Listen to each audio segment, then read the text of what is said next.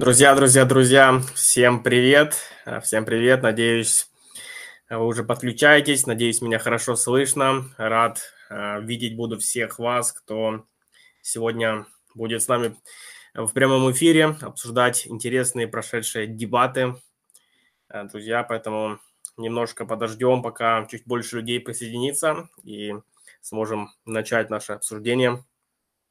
Итак, я э, надеюсь... Вы уже успели посмотреть мои последние дебаты с шейхом Курбаном Мирзахановым на тему «Кем на самом деле был Иисус?», «Кем есть Иисус?», «Кем был Иисус?», «Кем является Иисус?». И это действительно очень важная тема, фундаментальная. Именно поэтому я хотел и готов был участвовать, взаимодействовать именно на эту тему, потому что она является центральной как для христианства, так и для ислама. От ответа на этот вопрос зависит в целом христианское мировоззрение. Поэтому вот, в принципе, и это и была цель наших дебатов. Друзья, друзья, друзья, кто у нас тут уже есть? Я вижу, люди подсоединяются, это хорошо. Ваши комментарии в чате можете оставлять, вопросы. Я постараюсь рассмотреть те, которые являются актуальными по отношению к дебатам. Возможно, остались некоторые вопросы, которые не были раскрыты, или некоторые проблемы, возражения, которые вы хотели бы адресовать, я буду рад, рад их рассмотреть, рад ответить на все имеющиеся возражения по мере возможностей, по мере своих способностей. Поэтому, друзья, присоединяйтесь. Те, кто будет смотреть в записи, опять же, пишите ваши вопросы в комментариях или какие-то отзывы. Я тут буду писать вопросы от... также, которые я получил из других источников, поэтому будем рассматривать по мере, по мере возможности. Итак, с чего, в принципе, можем начать?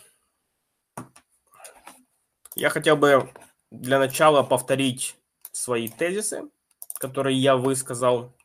Опять же, надеюсь, слышно меня хорошо.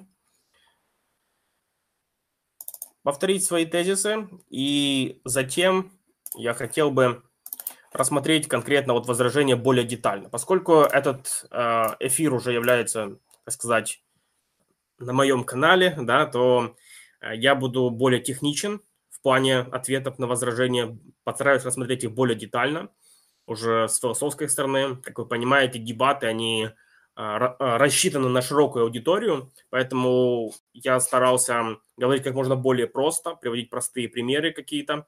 То есть я не был максимально техничен, не говорил на философском языке, но вот в плане такого анализа я хотел бы рассмотреть это более технически, более детально, возможно, те возражения, те аспекты, которые я не успел затронуть и рассмотреть. Поэтому надеюсь, это будет более интересно.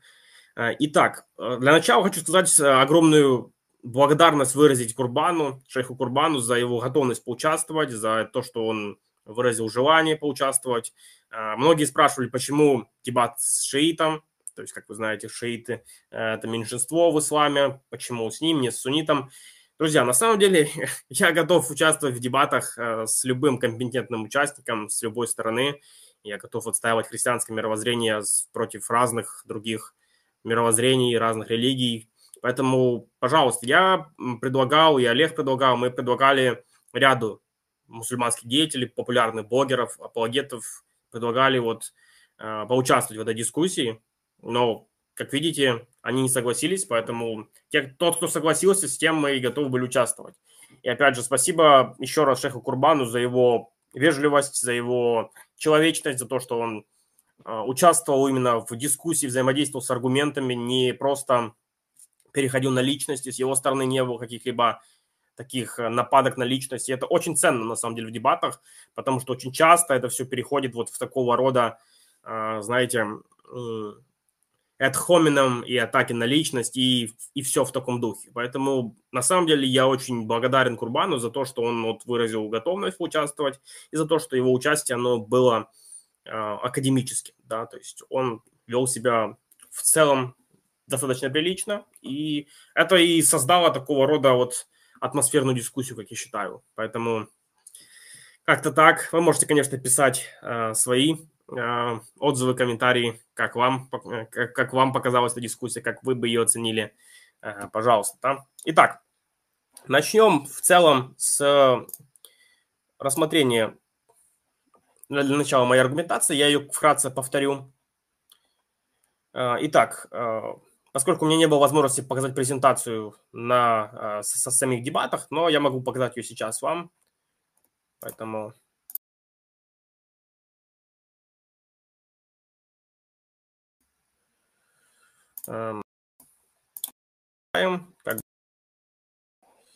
Формат, формат, формат. Хорошо. Так, так, так, так, так.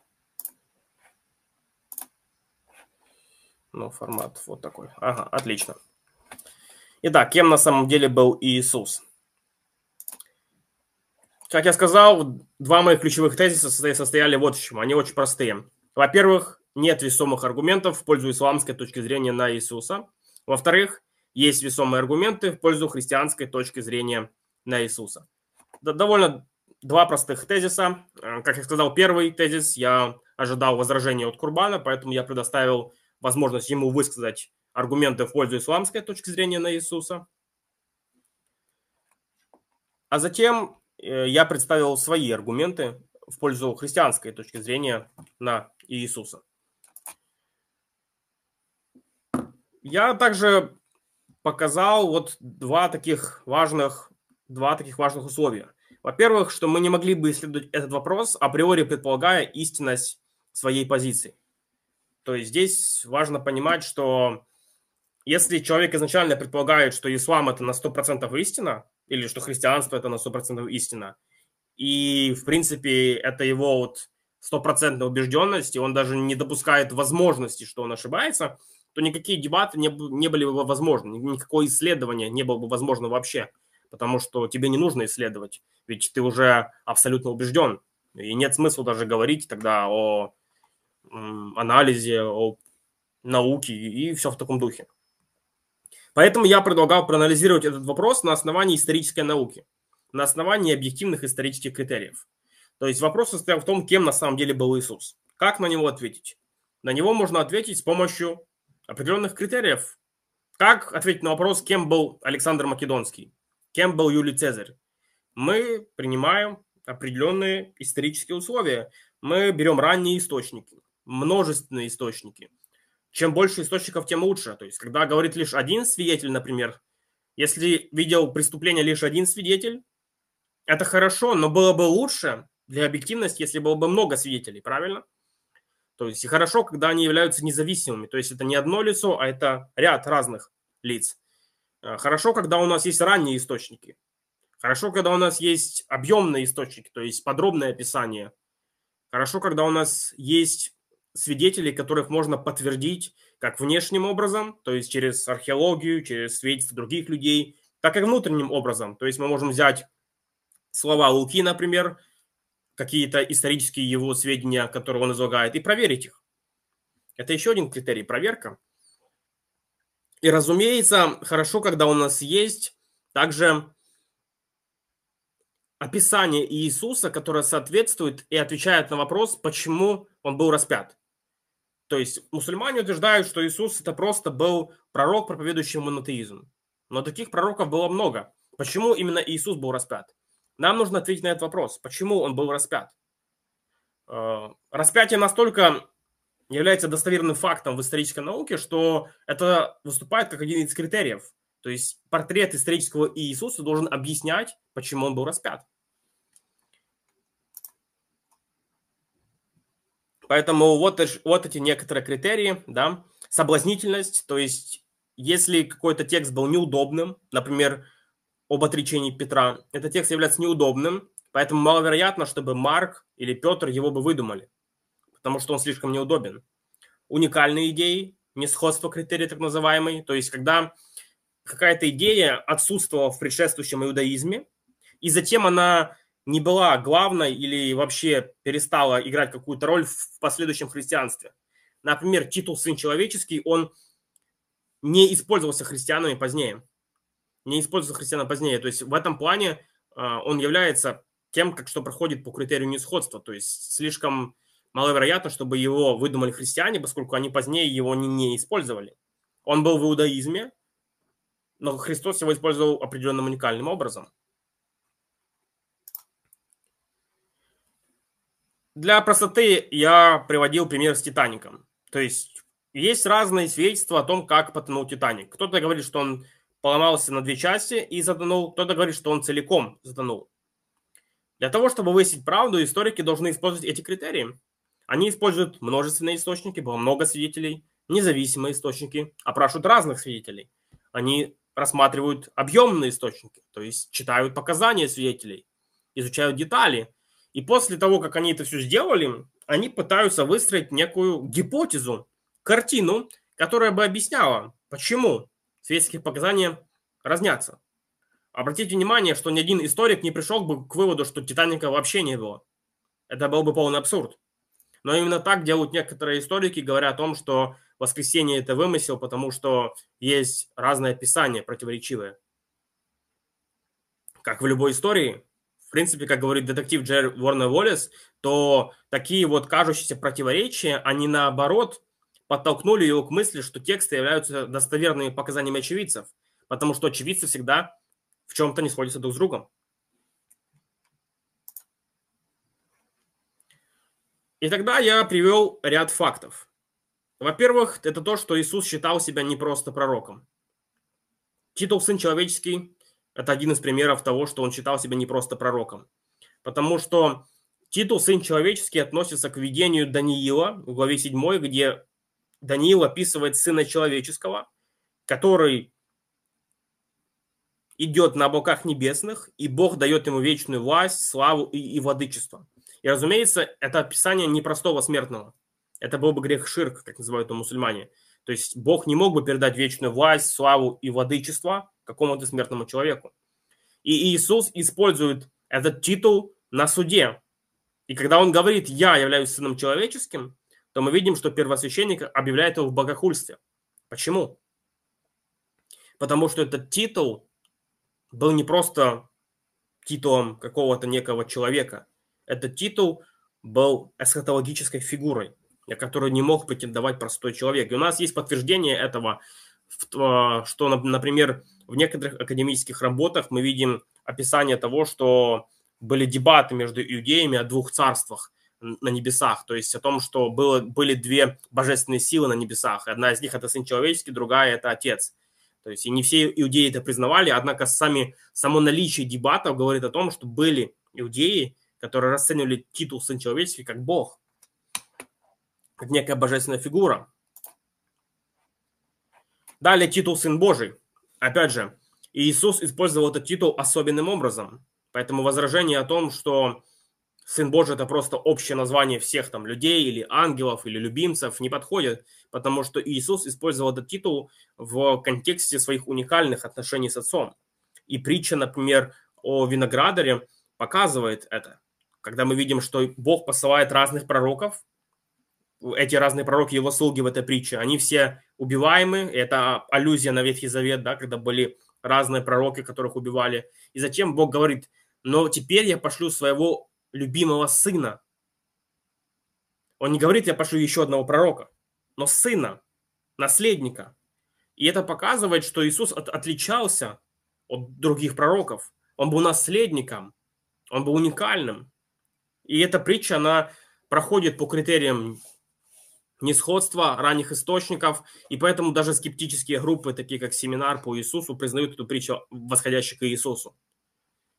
Его слова о том, что все предано мне отцом моим, и никто не знает сына, кроме отца, и отца, кроме сына, никто не знает. Этот текст также проходит по критерию несходства, поскольку церковь считала, что сына можно познать, и отца можно познать позднее. Однако сам Иисус говорит об этом, что никто не знает сына, кроме отца, и отца, кроме сына. Поэтому церковь не могла выдумать этот стих, потому что он слишком необычен для того, чтобы его придумать. Это не то, о чем говорила ранняя церковь. Мой второй факт заключался в том, что первые ученики считали Иисуса Богом. И я показывал о том, что, например, взять даже самое раннее Евангелие от Марка, и мы видим, что в каждой главе через поступки и дела евангелист показывает, что он считал Иисуса не просто пророком. То есть древние биографии писались таким ключом, что в таком ключе, что через дела и поступки человека или персонажа показывался его статус. Так писались древние биографии. И мы видим, что именно таким образом пишет Марк. Он показывает это, что Иисус прощает грехи, его обвиняют в богохульстве. На что он намекает? Иисус связывает дьявола. Но кто может связать дьявола, если даже Архангел Михаил в послании Иуды не мог это сделать? Он усмиряет бурю. Но кто в Ветхом Завете является властителем природы? В Псалмах мы читаем, что это Бог усмиряет бури. То есть постоянные вот эти намеки. Более того, мы также видим тот факт, что ранние христиане, Климент Римский в первом веке уже писал, что мы должны помышлять об Иисусе как о Боге. Плиний-младший, который писал в контексте гонений на христиан Траяну, императору, в начале второго века, он говорит, что они, христиане, воспевали Христа как Бога. Третий факт, что Христос был распят. Опять же, этот факт является просто самым достоверным об Иисусе, как считают многие библеисты. Потому что у нас есть независимые источники, это Павел, это Деяния, это, в принципе, все книги Нового Завета, которые об этом говорят. У нас есть также внебиблейские источники, такие как Иосиф Флавий, такие как Тацит. То есть, в принципе, все ранние источники говорят об этом. Поэтому этот факт является просто неоспоримым. И здесь даже мало что можно сказать больше. И в-четвертых, это то, что Иисус воскрес из мертвых. Я привел три факта в подтверждение этого факта. То, что гробница оказалась пустой, обнаруженной женщинами. То, что ученики в разных обстоятельствах видели живым Иисуса после смерти. И то, что первые ученики внезапно поверили в его воскресение, вопреки всем обстоятельствам, которые препятствовали бы этой вере. То есть вот четыре факта, представленные мною, которые нуждаются в объяснении. Можно было бы привести дополнительные факты, так как учение Троицы, развитие учения Троицы, почему оно возникло? А, опять же, оно возникло до Никийского собора, о чем говорят нам ранние отцы церкви. Рождение церкви, обращение Павла, обращение Иакова, все это дополнительные факты, которые нуждаются в объяснении. Поэтому все это подтверждает мой аргумент. Есть весомые аргументы в пользу христианской точки зрения на Иисуса. И тогда просто возникает вопрос, на каком основании строится вера в Иисуса? На собрании документов, написанных в первом веке, после событий, при жизни очевидцев. Или книги, написанные шестьсот лет спустя, человеком, который не знал очевидцев, человеком, который не имел доступ к ранним источникам, и человеком, который просто неправильно изложил базовые факты. На чем строится вера в Иисуса? Это важный вопрос, поскольку Иисус говорит, если вы не поверите, что я тот, за кого себя выдаю, вы умрете в ваших грехах. Это важный вопрос. Поэтому на этом вопросе строится все. От ответа на этот вопрос зависит вечная участь. Это очень и очень важный вопрос, друзья. И о нем стоит задуматься. Источники, возможно, кому-то будет интересно еще почитать на эту тему.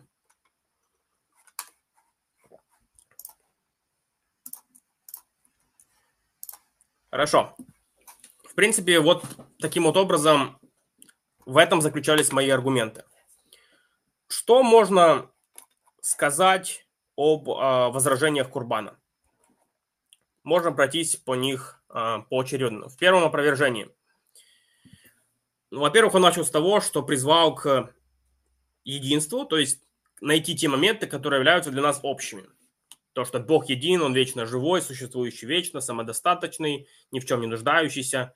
Разумеется, я со всем этим согласен. Да, то есть Бог действительно в этом плане, в плане общей концепции богословия совершенного существа, Бог является в этом плане нашей идеей исходной. Бог вечно живой, существующий, самодостаточно, ни в чем не нуждается, разумеется.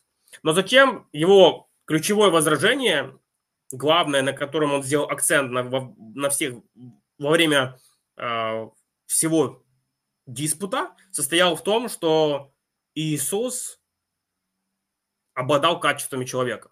То есть он чего-то не знал, он был рожден, он поклонялся Богу, он чего-то не мог, он испытывал голод, он ел, пил, спал, он умер и так далее. И он говорит, что здесь мы наблюдаем прямое противоречие.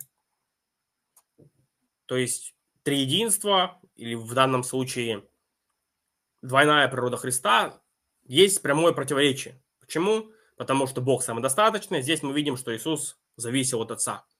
И так далее. Бог ни в чем не нуждается, но Иисус в чем-то нуждался. И по мнению Курбана, это прямое противоречие, подобно противоречию во фразе, что есть квадратный круг. То есть не может быть квадратного круга в принципе, и таким же образом не может быть, чтобы Бог был человеком. В этом был его ключевой аргумент, который, по его мнению, не было опровергнуть, и который опровергает все христианство. То есть, по сути, он даже не попытался опровергнуть те факты, которые я представил, те четыре факта исторических. И он просто говорит, что поскольку Коран является более логичным, и ислам, то ислам должен быть истинным. Но обратите внимание, что уже даже на этом этапе вывод, вывод не следует. Допустим, если действительно в христианстве есть прямое противоречие, и доктрина о двух природах Христа является ошибочной. Но из этого еще не следует вывод, что Коран является истинным. Из этого еще не следует вывод, что ислам является истинным. Возможно, буддизм является истинным или другая религия. То есть недостаточно просто сказать, что Коран более логичный. Нужны еще аргументы в пользу истинности ислама. Более того, мы все еще остаемся с вопросом, как объяснить эти ранние исторические факты об Иисусе. Возможно, Иисус был Богом, но он был Богом лишь в своем воображении. Он ошибался и просто считал себя Богом. Обратите внимание, что даже это все равно опровергает ислам. Поскольку ислам говорит, что Иисус был просто пророком, который проповедовал о Боге. Но ранние исторические факты говорят о том, что он считал себя Богом, и он был распят, и он воскрес из мертвых. Эти факты все еще нуждаются в объяснении. И недостаточно просто сказать, ну, ислам более логичен. Это все еще не доказывает исламский, исламскую точку зрения на Иисуса. Поэтому в любом случае, даже если бы его аргумент против воплощения действительно работал, мой ключевой тезис все равно стоял бы, что есть хорошие аргументы в пользу христианской точки зрения на Иисуса. Потому что в любом случае, христианство более право в отношении исторических фактов, чем ислам. И уже на этом основании ислам все равно является ложным. Но как насчет самого возражения? Как насчет возражения против воплощения? Что ж, я попытался как можно более ясно изложить, объяснить эту идею. Я попытался это сделать очень простым образом. И поэтому я при- при- привел аналогию. То есть... Вообще, в чем заключается идея? Халкидонский собор в четыреста пятьдесят первом году провозгласил, что воплощенный Христос – это одна личность с двумя природами, одна из которых человеческая и одна божественная. Это имеет важные последствия. Это подразумевает, что поскольку Христос существовал до своего воплощения, он был божественной личностью, прежде чем воспринял человеческую природу. Он был и остается вторым лицом Троицы. При воплощении эта божественная личность также берет на себя человеческую природу. Но во Христе нет другой личности, кроме второго лица Троицы. Существует еще одна человеческая природа, которой не было у Христа до воплощения, но нет никакой другой человеческой личности в дополнение к божественной личности. Есть только одна личность, которая обладает двумя природами. Поэтому то, что Христос сказал и сделал, сказал и сделал Бог. Так как, когда мы говорим о Христе, мы говорим о личности. По этой причине собор, например, одобряет говорить о Марии как о Матери Божией. Она родила человека, который является божественной личностью. К сожалению, эта фраза часто звучит весьма обманчиво, потому что многие думают, что это значит, что Мария родила божественную природу Христа, когда на самом деле она родила человеческую природу Христа. И собор имел нечто другое, когда говорил о том, что она Матерь Божья. И как мы знаем, Мухаммед вообще думал, что христиане считают, будто Мария была третьим лицом Троицы. а Иисус был потомком Бога Отца и Марии. И поэтому он отверг эту идею как богохульство. И, разумеется, мы бы тоже отвергли эту идею как богохульство, поскольку никто из христиан так не считает. Но возьмите, просто держите в уме эту концепцию двух природ. Двух природ. Когда мы говорим о двух природах, Христос всемогущ по отношению к своей божественной природе, но ограничен в силе по отношению к своей человеческой природе. Он всеведущ, когда речь идет о его божественной природе, но не сведущ о различных фактах, когда речь идет о его человеческой природе. Он бессмертен в контексте своей божественной природы, но смертен в контексте своей человеческой природы. Поэтому Христос не мог умереть по отношению к своей божественной природе, но он мог умереть по отношению к своей человеческой природе. Понимаете, в чем разница? Таким образом, я считаю, что здесь нет никакого квадратного круга вообще. И было бы, на самом деле, это возражение звучит довольно странно, поскольку на протяжении тысяч лет христианские богословы рассуждали об этом. И если бы это было просто прямое противоречие, то, разумеется, христиане бы это поняли. Неужели вы думаете, что все эти великие мыслители, Фома Аквинский, Ансельм Кентерберийский, современный мыслитель, который преподавал в Оксфорде. Неужели вы думаете, что все эти блестящие умы не увидели квадратного круга? Уже это должно натолкнуть вас на мысль, что, возможно, вы что-то не понимаете в модели, которую они предлагают. И, возможно, вам стоит рассмотреть другие модели, объяснение моделей, что имеется в виду. И когда вы начинаете читать литературу профессиональную, вы видите, что на самом деле было предложено огромное количество моделей, воплощения, многие из которых вполне логичны, вполне правдоподобны. Я привел пример очень простой, с «Аватаром», фильм «Аватар». Как вы знаете, в этом фильме был воин, солдат Джек или Джейк, который был инвалидом, он был прикован к инвалидной коляске. Но когда он был помещен в эту капсулу, которая перемещала его сознание в другое тело, то тем самым он мог как бы управлять телом этого аватара. И в этом теле аватара он мог бегать, прыгать, перемещаться и делать невероятные вещи.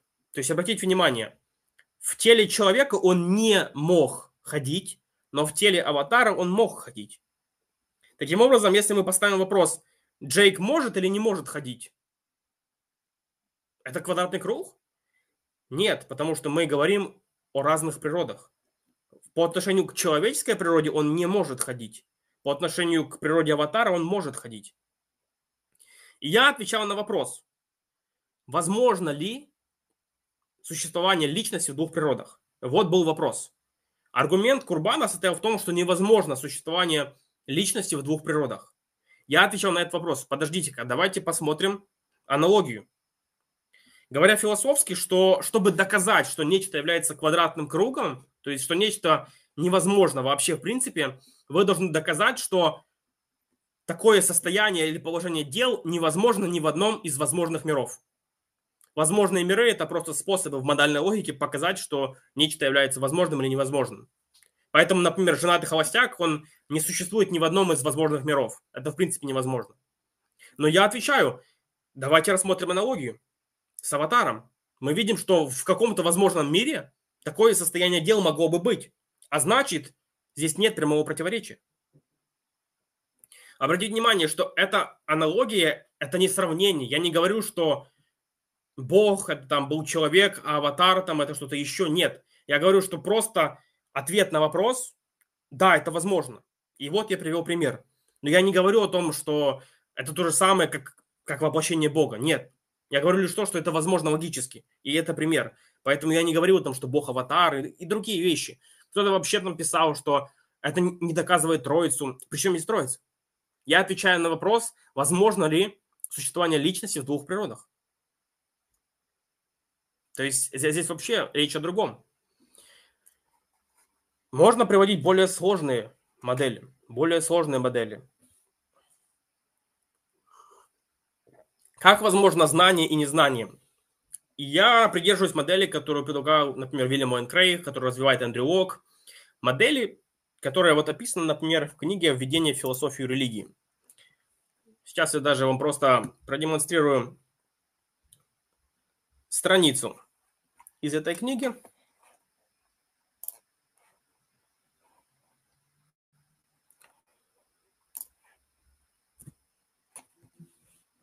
И, и, за, и зачту отрывок. Итак. В случае воплощенного Бога нам следует мыслить нечто вроде двух разных сфер сознания. Первую можно назвать вечной психикой Бога-сына с ее характерным только для божества сознанием, представляющей собой полное всеведение, что бы это ни означало конкретно.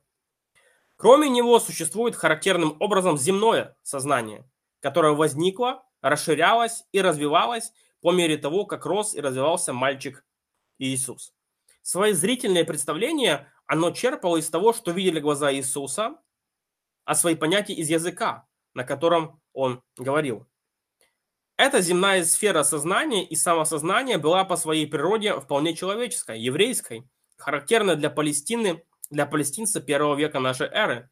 Две сферы сознания и по аналогии две наитические структуры, их охватившие, охватывавшие, мы можем представить себе следующим образом.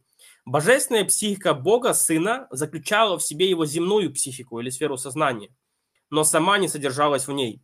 Иначе говоря, между двумя психиками существовали отношения, так сказать, асимметричного доступа. Вообразите, к примеру, две компьютерные программы или информационные системы, из которых одна содержит в себе другую, но не содержится в ней. Божественная психика имела полный и прямой доступ к земному человеческому опыту, обусловленному воплощением, но земное сознание не обладало столь же прямым и полным доступом к содержанию всеведения, присущего логосу и выходящего за пределы земного сознания. Но лишь таким доступом, какой иногда представляло ему земного, но лишь таким доступом, какой иногда представля... предоставляло ему сознание божественное. А потому человек и Иисус обладал метафизической и личностной глубиной, отсутствующей у любого другого индивидуума, который является только человеком. Это была цитата из книги «Введение в философию религии» Майка Мюррея и Майкла Рэя. Вы можете почитать эту книгу, и там есть глава о воплощении. То есть о чем речь? Что божественная глубина, она была как бы на уровне подсознания Иисуса. Поэтому на уровне сознания Иисус осознавал себя как человек. Он не знал всех фактов, потому что просто божественность, она не может быть раскрыта в человеке. Человек ограничен. Поэтому Бог проявлял себя лишь ограниченным образом в Иисусе. Но на уровне подсознания он также мог черпать некоторое понимание своей божественности. И он мог иногда прибегать к некоторым божественным знаниям в случае необходимости. Но он действительно не знал как человек, поскольку его божественность, она была скрыта в подсознании. Такова модель, которую я придерживаюсь. То есть Бог-сын-личность воплощается, то есть проявляет себя в человеке. Он становится человеком. Личность божественная входит в тело, образуя единство, создавая человека. Поскольку человек является ограниченным, Бог не может проявить себя в полноте в человеке. Именно поэтому Иисус также является ограниченным. Он воспринимает, он смиряет себя, как говорит Павел. Он смиряет себя, приняв образ раба. И поэтому он действует и живет как человек. Но при этом он остается Богом, поскольку его личность, она не теряется.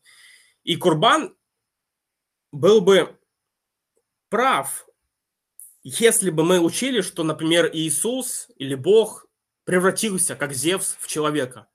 Разумеется, это было противоречие, поскольку вечный, самодостаточный Бог не может превратиться и стать человеком. В плане того, что он перестал бы быть Богом, а стал просто человеком. Нет. Но христианство не этому учит. Христианство говорит о том, что у Иисуса было две природы. И он продолжал быть Богом. И продолжает быть Богом все это время, как он был человеком. В этом существенная разница. Поэтому в отношении этих двух вещей мы здесь видим существенную разницу. Поэтому здесь нет прямого противоречия. Нет прямого противоречия. Поэтому все его возражение, оно, по сути, основано на непонимании доктрины воплощения. Доктрина воплощения ясно показывает, что Христос существовал, точнее Иисус существовал в двух природах. У него была как божественная, так и человеческая природа. Опять же, почему это невозможно, я не вижу никаких оснований так думать. Даже когда мы берем просто ограниченный пример, человеческая личность, она существует в связи с телом, да, но когда человек умирает и его тело умирает, то при этом личность может продолжать существовать. В этом отношении мы, мы видим тоже некую двойственность, правильно?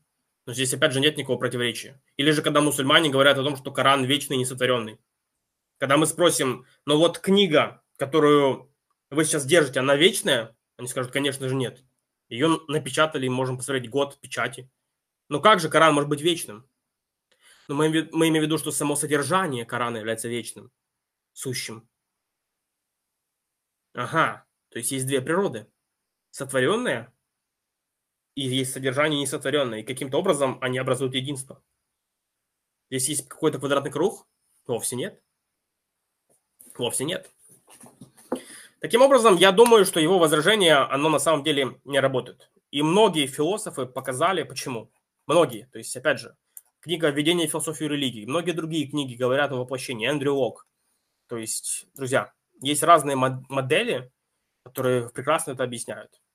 И мой простой пример с аватаром, он является ответом на вопрос, возможно ли существование личности в двух природах. Ответ – да. Очевидно, да.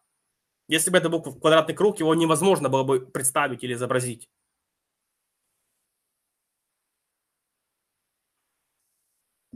Итак, что у нас далее? Какие его еще были возражения?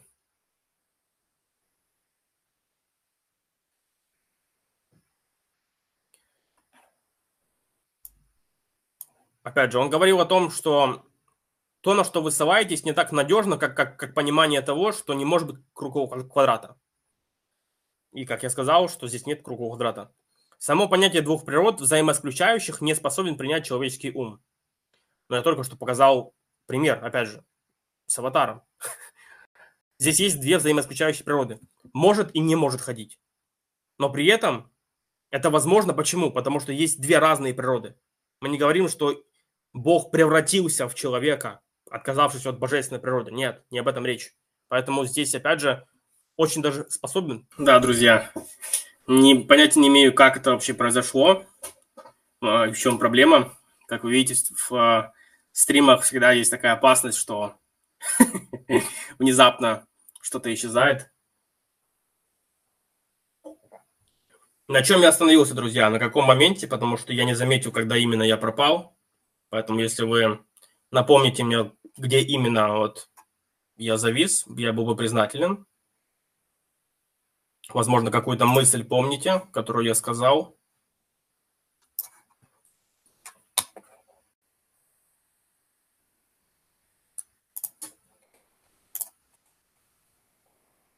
Как видно, никто не помнит.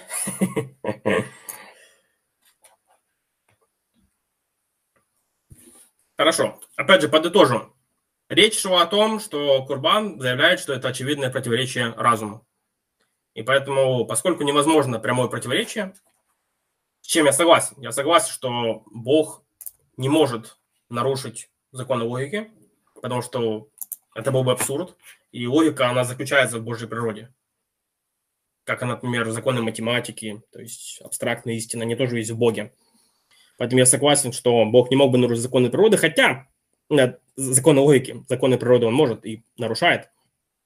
Но законы логики, хотя есть такой момент, друзья, что не все с этим, на самом деле, мыслители согласны. Открытие в квантовой механике, которые, по крайней мере, в одной из интерпретаций ставят под сомнение, ставят под сомнение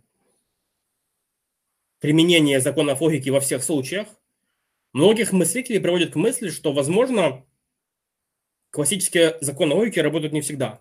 И поэтому сейчас некоторые логики даже развивают не классическую логику. И некоторые мыслители богословы даже говорили о том, что вот воплощение, например, это доказательство того, что Бог превосходит законы логики. Я с этим не согласен. Я думаю, что мы не видим никаких прям доказательств нарушения законов логики, потому что само по себе, сама по себе идея опровержения законов логики, она предполагает то, что ты используешь логику для этого. Но при этом я хочу сказать, что мы видим, что даже если бы, допустим, существовали какой-то огромный набор фактов, которые указывали в одну сторону, что, возможно, мы где-то не все понимаем, что, возможно, как-то логика, она работает несколько иначе в каких-то моментах. Если бы вот факты указывали в эту сторону, я думаю, было бы рационально принять такой вывод. Почему нет? Возможно, мы ограничены, и мы не можем выйти за рамки системы. Поэтому, опять же, если посмотреть на массив фактов, которые указывают в сторону христианства, то, я думаю, даже если мы, мы, мы не понимали, как работает воплощение, все равно было бы рационально принять христианство. И это было бы разумно, учитывая массив данных, которые мы имеем. Поэтому я думаю, что здесь...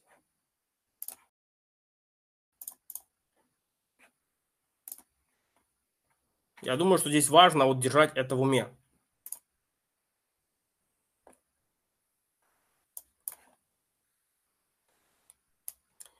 Итак.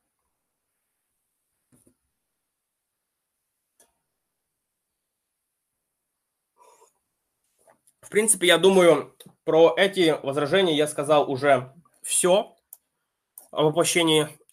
Теперь. Он вкратце также затронул вопрос ненадежности Евангелия. И, в принципе, эти возражения являются классическими, я их ожидал. Мусульмане говорят либо о противоречии в Троице или воплощении, либо или вместе с о ненадежности Евангелия, об искаженности, потому что Коран так учит, что Евангелия были искажены, утрачены. То есть они поэтому неизбежно будут к этому прибегать. Он сказал, что Евангелие – это ненадежный источник. То есть эти данные являются неточными. История по своей природе вероятностная, я с ним согласен. Но при этом важно понимать, что любое обоснование истории, даже когда мы говорим об исламе, о Коране, это тоже вероятность сознания. То есть у нас нет стопроцентного доказательства Корана в, в математическом стиле. Да даже математические доказательства можно ставить под сомнение. Скептик может сказать просто: а я в это не верю. А вдруг что-то не так? Но для того, чтобы отвергнуть историю, нужны какие-то основания. Почему мы не должны доверять очевидцам? Почему мы не должны доверять вот этому, вот этому? Я могу сказать, допустим, что никакого Титаника не было. Но нужны, нужны основания для такого вывода. Почему? Я не могу просто сказать, сказать, ну, это вероятность, она может быть ненадежна, а вдруг был некий заговор, а вдруг кто-то еще. Но это не аргументы. При прочих равных условиях мы должны доверять источникам, независимым свидетелям, огромному объему данных. Потому что мы живем на основании этого. Мы живем на основании доверия к людям, доверию к прошлому. Если бы мы поставили под сомнение эти предпосылки, все наше знание было бы уничтожено. Это несомнен, несомненная предпосылка нашего знания. Поэтому одного лишь аргумента, что это знание вероятностное, недостаточно. Нужно показать, почему Евангелие ненадежно. Он сказал, что важнейшая причина, на его взгляд, это языковая проблема. На каком языке говорил Иисус? Иисус говорил на арамейском, но, как отмечают некоторые исследователи, он мог говорить на греческом в какой-то мере. Он использовал греческие слова, например, лицемер. Это слово, термин из театра, греческого театра. Евреи не использовали это слово, и вообще у них не было театра. Иисус жил поблизости, где он мог, судя по всему, наблюдать греческий театр. Он знал эти слова. Он в своей Нагорной проповеди использует некоторые греческие термины. Апостолы, как рыбаки, все время взаимодействовали с, греческой, с греческими купцами, культурой. Поэтому было бы весьма наивно полагать, что никто из них не знал греческий даже на каком-то самом элементарном уровне. Как сегодня, например, многие люди знают английский. Это международный язык.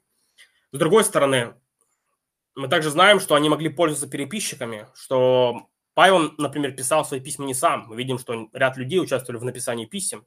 Поэтому, разумеется, они могли прибегать к профессионалам, которые могли писать на какие-либо вот эти важные темы, вопросы. Они могли помогать в написании. Поэтому представим себе такой вариант, что Иисус говорит некую проповедь. Ее запоминает Матфей. Матфей затем записывает либо сам, либо пользуясь переписчиком. Собирают они этот текст, редактируют. Как здесь языковая проблема не дает нам узнать какую-то истину. Каким образом? Любой переводчик, сегодня переводя книгу, он при этом доносит базовые мысли автора. Поэтому на уровне чистой истории мы можем сказать, что ученики вполне могли бы донести нам базовые мысли Иисуса. Например, как можно было бы перевести слова о том, что нужно любить ближнего, потому что ненавидьте врагов, убивайте всех и так далее. Разумеется, это было бы полное искажение слов Иисуса. И такое было бы сложно себе представить, кроме как намеренной лжи. Если мы добавим сюда второй фактор, что Дух Святой направлял процесс, мы можем сказать, что текст вообще является безошибочным. Разумеется, идея то, что Дух Святой направлял процесс, это уже богословская предпосылка, которая нуждается в обосновании, и ее обоснованием является сам Иисус, который воскрес из мертвых. Но чисто исторически, на базовом уровне, можно сказать, что авторы Евангелий, посланий вполне могли донести базовые мысли Иисуса, даже переводя их. Нет в этом никакой проблемы, поскольку ежегодно миллионы книг переводятся постоянно, и мы в целом считаем их надежными. Я перевел эту книгу «На страже». Я считаю, что главные мысли автора понятны. Таким образом, я не считаю, что это важнейшая, важнейшая причина ненадежности. Опять же, кто написал эти книги? У нас есть весомое свидетельство того, что их написали те, кто претендует на это звание. Матфей, Марк, Лука, Иоанн. Даже если бы мы не знали авторство, как это опровергает их содержание.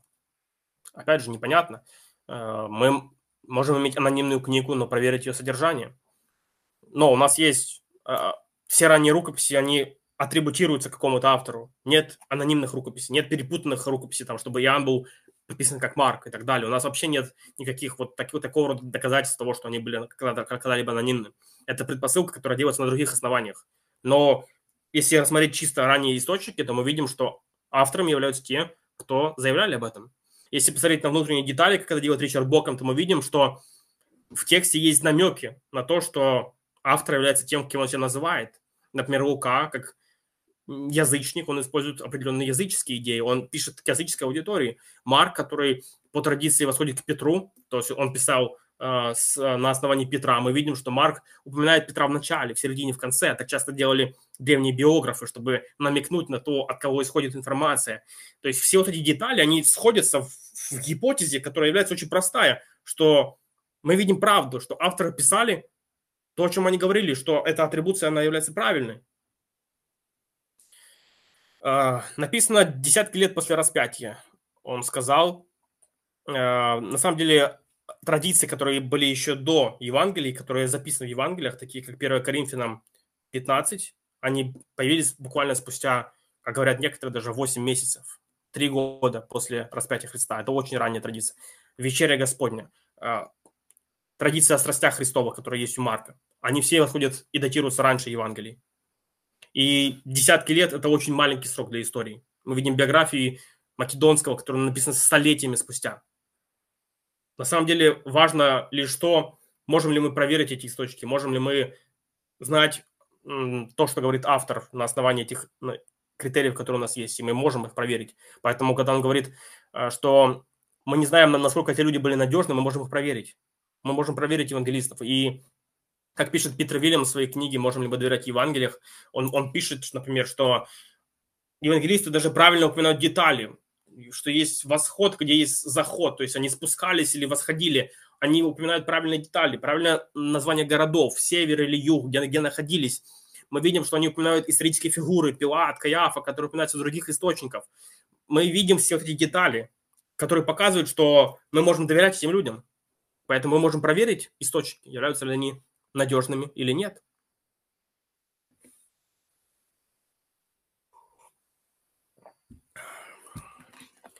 Ну, опять же, он включает такой очень скепсис и говорит, ничем не доказано, что это именно Иисус сказал. Понимаете, такого рода скепсис можно включить по отношению к чему угодно. Ничем не доказано, что в Коране записаны слова, которые на самом деле сказали эти люди. Как это доказать?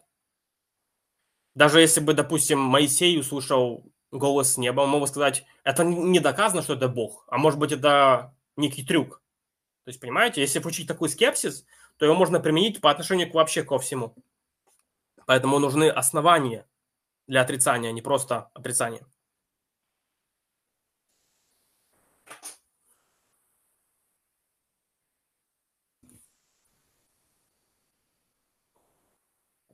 своем третьем опровержении он сказал, что библеисты относятся к, ева- к, к Евангелиям как просто к историческим документам. Именно. Именно на этом основании я и строил свою аргументацию. На основании просто критериев. Он говорит, но ведь это некорректно. Ведь Евангелие – это инструкция для человечества. Да, но вопрос в том, как нам прийти к выводу, что это инструкция для человечества. И я говорю, что мы можем подтвердить вывод чисто на основании исторической науки. Просто на основании объективных, объективной проверки. В этом сила моего аргумента, что нам не нужно включать в себя изначально веру, чтобы заставить себя верить в это. Мы можем это проверить. Именно поэтому христианство рационально. Итак, на раунде вопросов. По отношению к моему, к моему примеру с аватаром, он сказал, что здесь нет двух природ. Ведь мы говорим о двух взаимоисключающих природах в случае Бога. Здесь есть две взаимоисключающие природы. Одна может ходить, другая не может. То есть, и опять же, доктрина воплощения не говорит, что человек стал в человеческой природе вездесущим, всемогущим. Нет. Бог проявлялся в ограниченной мере в человеке. В этом суть. Поэтому здесь нет прямого противоречия.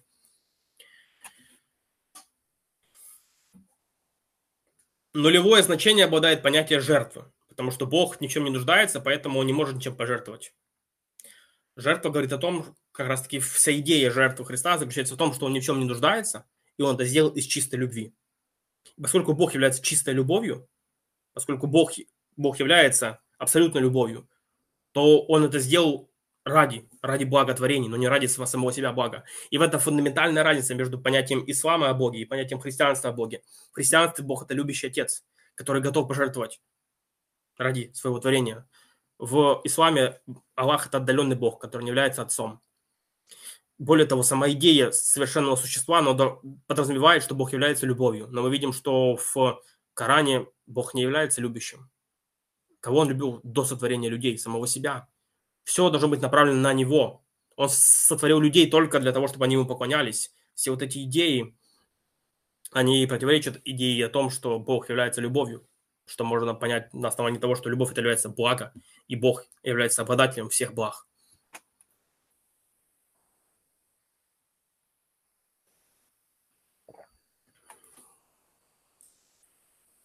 Примечательно, что когда я задал вопрос о суре пять пятьдесят один, он не ответил на вопрос прямо, потому что сура говорит, что мы должны доверять Евангелиям и проверять на основании них ислам. Он говорит, нет, нет, нет.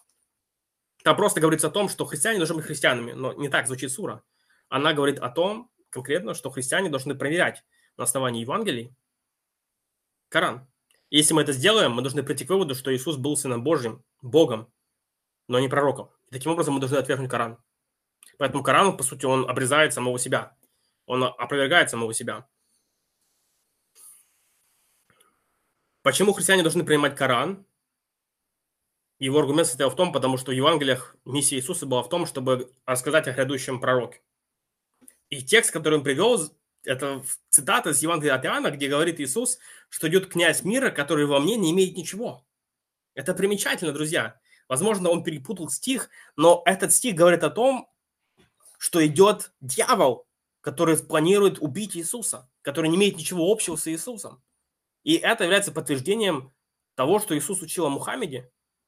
Друзья, вы понимаете, насколько это противоречит контексту? Именно поэтому ни один библеист не считает, что Иисус проповедовал о каком-то другом пророке. На основании этого дальше Шейх говорит, что даже без исторических подтверждений Коран является истинным. Потому что там есть шедевральный стиль, потому что Иисус говорил о пророке другом. Я считаю, что эти аргументы никак вообще не доказывают, что Коран является истинным. Даже если бы Иисус говорил о другом пророке, допустим, хотя это полностью неправда. Как ты доказываешь, что Коран является истинным без исторических подтверждений? Или даже если он был написан на красивом языке. Шекспир был тоже... Стихи Шекспира написаны на красивом языке. Как это доказывает, что Коран исходит от Бога? Дьявол мог бы что-то красивое написать. Почему нет? Что сложного? Он умнее людей.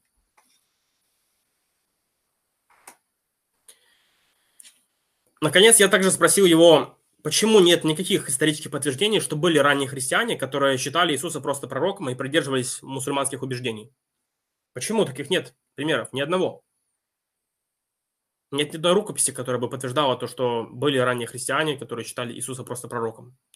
Но на это Шейх сказал, что даже сегодня есть христиане-единственники, которые не верят в Троицу или в божественность Христа. Да, но они не являются при этом мусульманами. Они верят, например, что Иисус был первым сотворенным существом уникальным, или что он стал Сыном Божьим после своего рождения.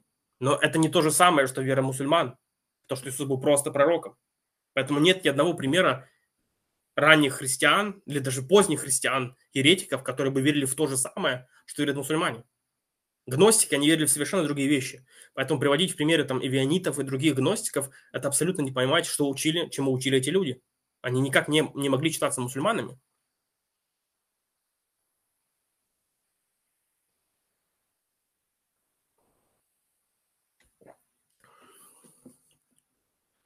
Он приводил пример с Моисеем и говорил о том, что мы видим, как племя Моисея, как только Моисей ушел на гору, сразу пошло в заблуждение. Таким же образом, он говорит, могли ученики сразу же пойти в заблуждение. Обратите внимание, что здесь нет аналогии, потому что этот пример не параллелен, потому что в случае с Моисеем эти люди вышли из Египта, и у них были некоторые предпосылки для идолопоклонства. В случае с христианством у них не было в первом веке никаких предпосылок для веры в Мессию, который умирает и воскресает. И у них не было никаких оснований для того, чтобы жертвовать своей жизнью ради вымысла. То есть они не могли бы прийти к выводу о том, что Мессия должен воскреснуть и умереть, и что он был Богом, потому что иудаизм не учил этому. И в иудаизме не было явно этой идеи. Воскресение воспринималось ими как событие в конце времен, не в середине истории. Поэтому не было предпосылок для того, чтобы они могли заблудиться в таком ключе. И эти факты нуждаются в объяснении, почему они пришли именно к такому выводу. Четвертый вопрос состоял в том, почему наличие Бога Сына не было провозглашено до христианства. Как я сказал, что в Ветхом Завете есть на это намеки, на Троицу. Мы видим о том, что есть ангел, который говорит другому ангелу, там, и есть, они, они называют друг друга Яхве, Элохим. Мы видим о том, что к Аврааму приходят некоторые мужи. К одному из них он, он, одного из них он называет Элохим, другой есть на небе, который также является Богом.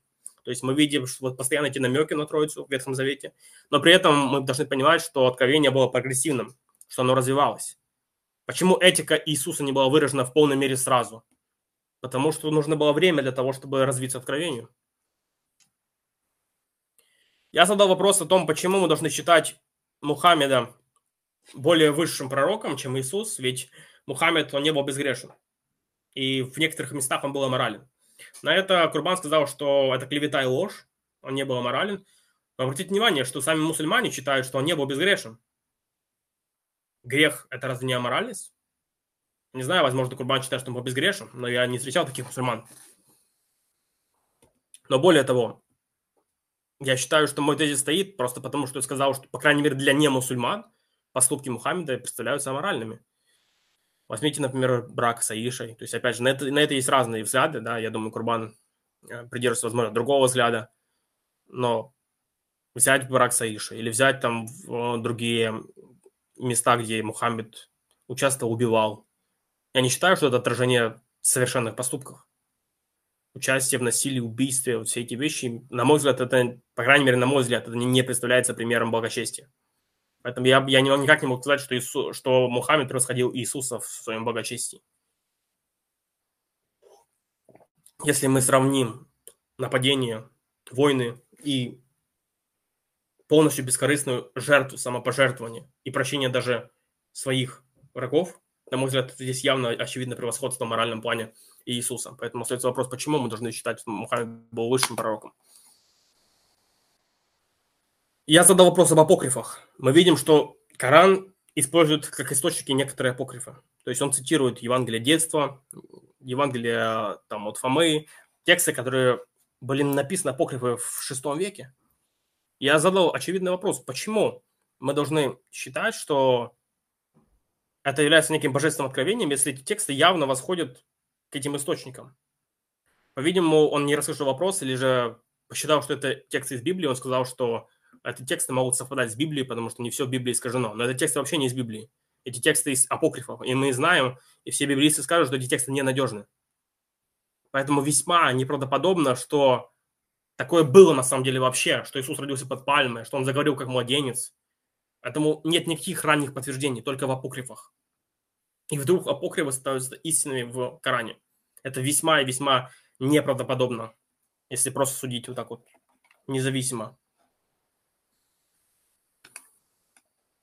В конце Олег привел пример Набиля Куреши, который с Троицей.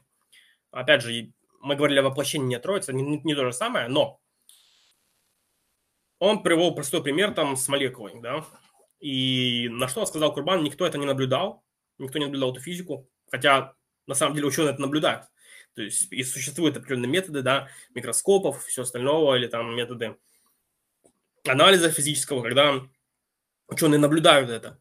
Мы знаем о структуре атома, например, потому что мы каким-то образом это определили. Ученые наблюдают эти факты. Разумеется, они не такие там цветные, как мы видим на картинках, да? Но тем не менее ученые это наблюдают. И поэтому вопрос, конечно же, остается, что мы смотрим на физику, на квантовую механику, и там сложные структуры. Сложные структуры. Так почему Бог не может быть сложным? Если природа является сложной, с чего мы взяли, что Бог, творец природы, должен быть проще, чем его творение? Хороший пример, который проводит Льюис, это с кубом, да? Когда мы рисуем на плоскости, мы видим только одну сторону. Но когда мы видим в объеме куб, мы видим уже ряд сторон. И при этом это одна фигура, но здесь ряд сторон. Когда мы выходим на уровень выше, в трехмерное пространство, мы видим больше. И если Бог превосходит пространство, то, разумеется, он может быть таким, каким мы даже себе не можем представить. И даже теория струн говорит, да, сегодня о том, что существует двенадцать измерений. Мы даже не можем себе представить этого, но гипотетически это уже возможно. Поэтому считать, что вот просто наш разум ставит преграду для того, как мог бы быть Бог, ну, слабовато. Ну и в конце он сказал, что содержание дискуссии было очевидным, ему стало скучно, и... И, в принципе, все.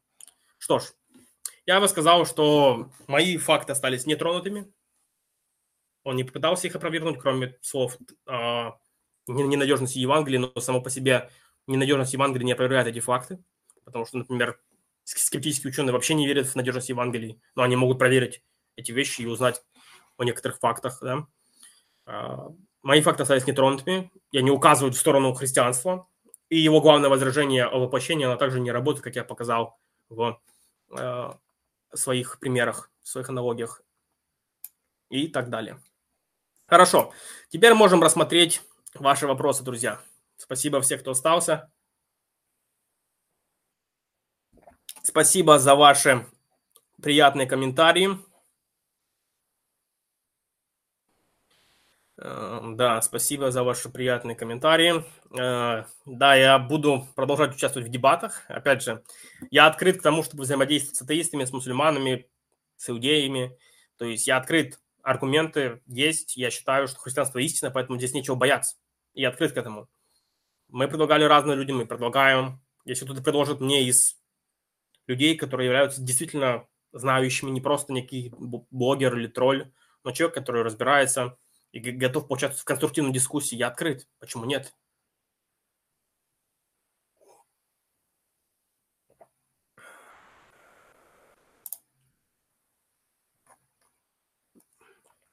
Как отыскать среди всего бесчисленного количества литературы именно ту, которая мне нужна? Как мне в ней ориентироваться? Какие науки занимаются вопросом поиска и оценки литературы? Ну, науки поиска и оценки литературы нет. Но... Как узнать? Нужно брать просто академическую литературу, которая является, как, как, как говорят на Западе, peer-reviewed, то есть проверенная независимыми учеными. Книги, которые публикуются, например, в Оксфорде или Кембридже, Oxford University Press или Cambridge, например, Elements, они проверяются разными учеными, у них есть рецензенты. И поэтому, когда человек предлагает какой-то аргумент, то его проверяют. И его проверяют какие-то авторитетные ученые. И таким образом... Эти, эти книги являются проверенными, и значит, что они выдержали некоторую критику. Я бы советовал начинать, но это уже, конечно же, если вы понимаете какие-то базовые элементарные уровни, если вы ничего не знаете о философии или богословии, то, конечно, начинать с высшего уровня, это было бы наивно. Но если вы уже разбираетесь, прочитали введение, там, философию, уже более-менее разбираетесь, то ищите книги среди академических проверенных издателей. Кембридж, Оксфорд, Роутведж и другие, вот, которые публикуют качественную литературу. Как же все-таки доносить мусульманам Евангелие, чтобы они слышали и принимали? Или не стоит сильно думать насчет этого, а просто посеять семя и все? Ну, как показывает история с Табилем Кураши, я советую книгу «Искал Аллаха, нашел Христа» почитать, то как раз-таки здесь важно очень время, дружба, отношения. Невозможно сразу опровергнуть всю систему мировоззрения, в которой человек жил годами. Поэтому здесь важно дружба, постоянство, общение, продуктивная дискуссия. И книга Набиля Куреш в этом плане очень полезная. Я советую почитать, чтобы понять, как вообще стоит взаимодействовать с мусульманами. Ну и не только.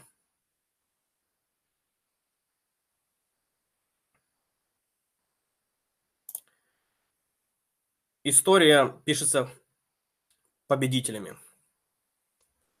В какой-то мере это правда. Однако при этом, опять же, у нас есть критерии, по которым мы можем проверить историю. Мы можем проверить какие-то моменты. То есть можно задаться вопросом, вся ли история пишется победителями или не вся. Как насчет, например, ваших воспоминаний? Это тоже история. Написана ли она победителями? Нет. То есть мы можем проверить. Мы можем задаться вопросом, какая выгода была в том, чтобы апостолы писали свое послание. В чем выгода? Мы можем обнаружить ранние источники. Мы знаем, что это не церковь написала Евангелие в пятом веке или четвертом, как говорят некоторые конспирологи. Мы знаем, у нас есть ранние рукописи, которые датируются и восходят к первым, вторым векам. Мы можем все это проверить и узнать. Поэтому наука именно этим занимается. И это просто было бы наивно считать, что ну, история пишется победителем, давайте ничего не исследовать. Это было бы глупо.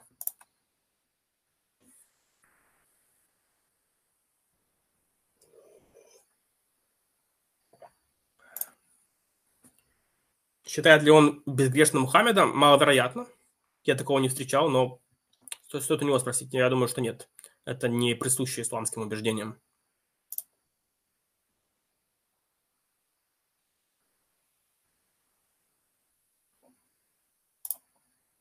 Где можно заказать книгу, является ли Бог моральным чудовищем?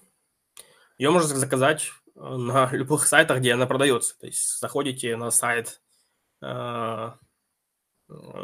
книги онлайн, и там он продается. Или же на Эквилибре можно читать ее в электронном варианте.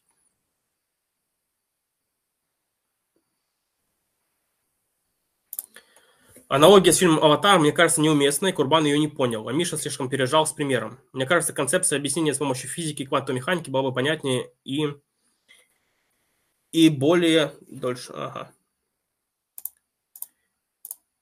И более убедительной. Ваш недавний гость Алексей Буров хорошо это раскрывает.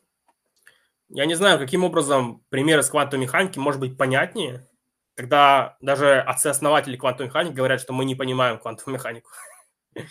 Поэтому мы должны понимать, что квантовая механика – это очень сложная, сложная наука. Она только развивается. Есть десятки ее интерпретаций. Поэтому примеры с квантовой механики – это был бы очень сложный пример. Я думаю, что девяносто девять процентов не поняли бы вообще, о чем идет речь. «Аватар» – это очень простой пример. Очень простой. Его легко понять. Тут есть две природы. Что, что, что здесь еще думать? Я думаю, что это элементарно.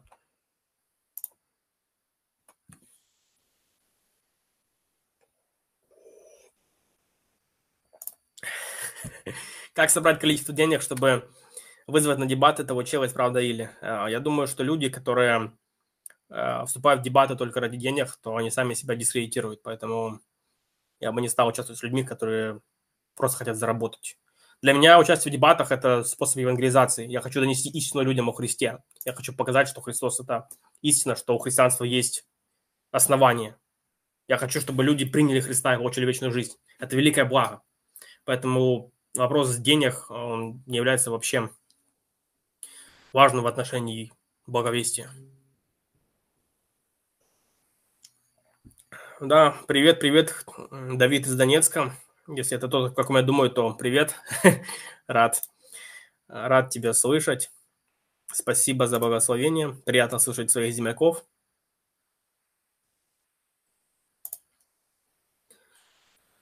на мой взгляд, нам, как христианам, в диспуте с мусульманами важно акцентировать внимание на единобожие Библии.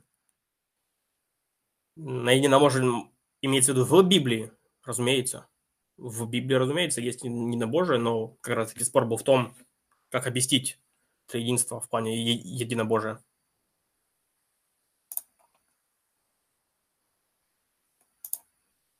У меня вопрос. Если Иисус – это Бог, и Бог и, и был им всегда, то Он есть Дух. Потому что Библия говорит, что у Бога нет плоти и костей. А Иисус имел и плоть, и дух, и душу. Откуда душа? Что с этой душой сейчас? Как я сказал, согласно модели, которую предлагает доктор Крейг, доктор Лок, и которой я придерживаюсь, то душа – это и есть личность. Поэтому личность божественная соединилась с телом и получилась воплощение. Поэтому... Откуда эта душа? Она была всегда. Это личность Христа. Где она сейчас? С Отцом.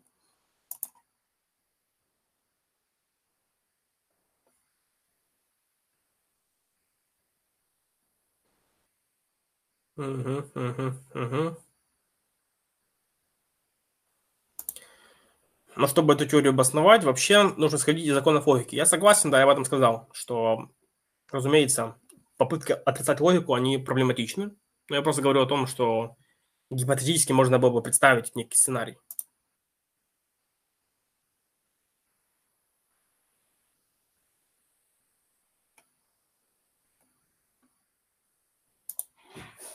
Если биографии Македонского написаны столетия спустя, на каких основаниях они считаются надежными? Их подтверждают какие-то независимые источники? Ну, у нас есть независимые источники о Македонском. Есть более, например, ранняя биография, но она является менее надежной, насколько я помню. Но при этом они считаются надежными на основании критериев. То есть мы можем проверить на основании этих критериев. То есть мы можем узнать об авторе, кто их написал, почему они писали это. Мы можем посмотреть, насколько соответствует их описание эпохи, в которой жил Македонский. Да? Мы можем проверить все эти моменты. Конечно же, события, в которых участвовал Македонский, они описаны не только этими авторами. Поэтому, если говорить о самих событиях, то мы можем их проверить другими источниками. И собирая все воедино, как детективы, историки приходят к некому выводу.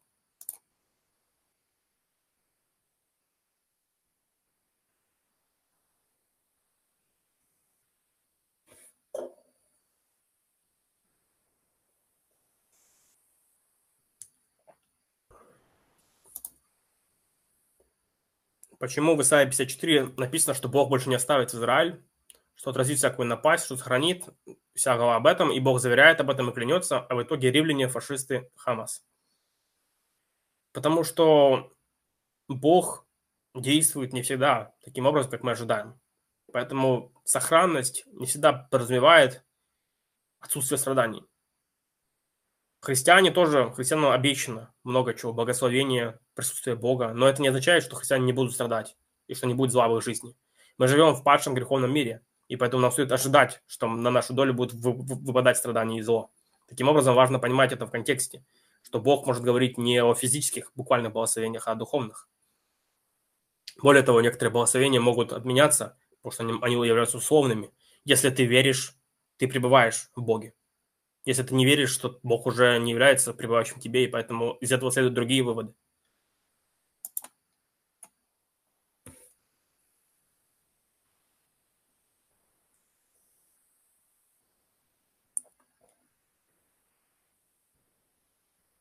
Угу.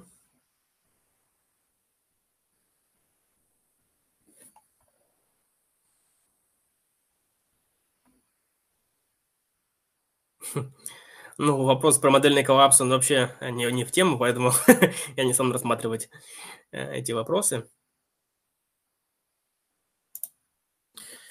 Чи є зворотний зв'язок атеистов? Есть ли обратная связь атеистов, представителей других религий, что вы их убедили в своей аргументации?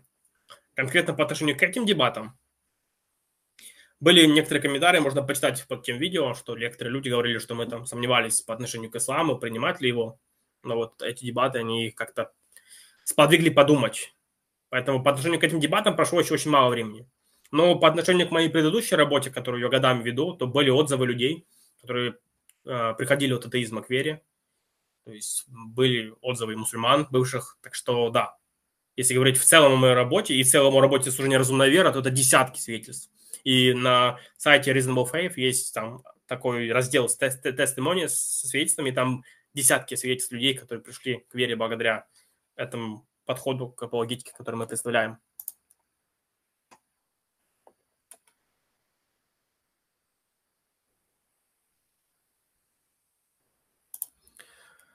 Вот, кстати, хороший совет. Google Scholar, да, действительно, это хороший инструмент для поиска разной литературы. Еще есть также э, Академия, такой сайт, где публикуются разные статьи разных ученых. Поэтому там можно тоже поискать что-то и смотреть на, э, например, то, кто, это, а, кто автор.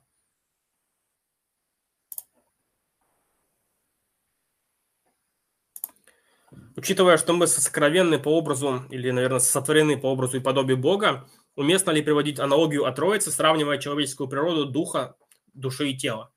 Нет, потому что дух, душа и тело – это разный аспект одной личности или одного существа. Но в случае же, когда мы говорим о Боге, мы имеем в виду, что есть три личности в одном бытии.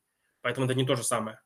Это может быть лишь некая отдаленная аналогия, но это не аналогично Троица.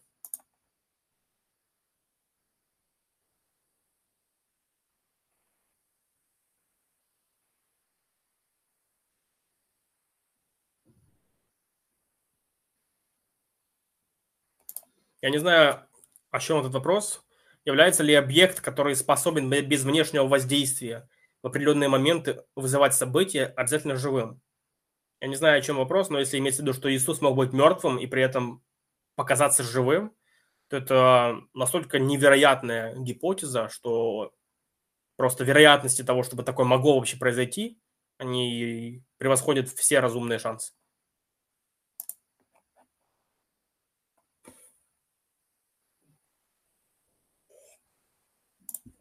Мне кажется, говоря, что боги три лица, люди путают с понятием индивида, думая, что Бог – это три индивида. Смотря что понимать под индивидом. Если понимать под индивидом личность, то да, у Бога есть три личности. Но люди могут поймать разные, разные идеи, закладывать в это, в это слово «индивид».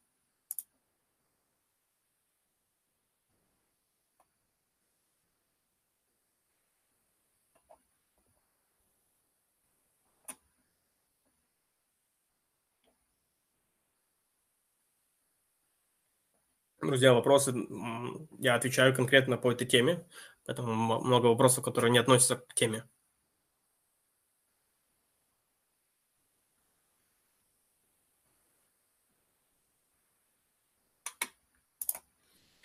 Как избежать перманентной войны? Вся конфликтная история религии и в будущем на планете при догматичности верующих.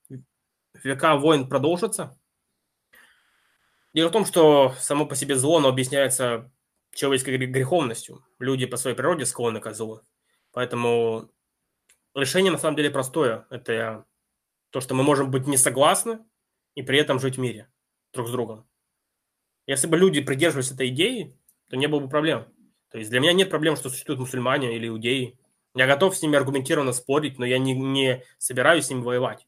Зачем? Это же иррационально, это глупо. Война, она по определению иррациональна, это глупая идея. Поэтому проблема заключается в том, что человек является злым, греховным. И это, кстати, согласуется с христианством, которое учит о грехопадении, и плохо согласуется с исламом, который говорит о том, что человек рождается подобно чистому листу и затем становится на плохую дорогу. Но мы видим, что все люди греховны.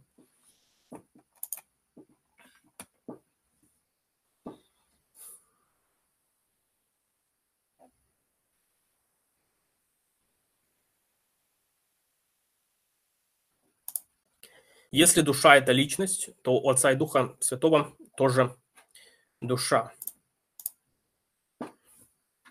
И если понимать под душой только личность, то да. Было бы бытие с тремя душами или с тремя личностями, да.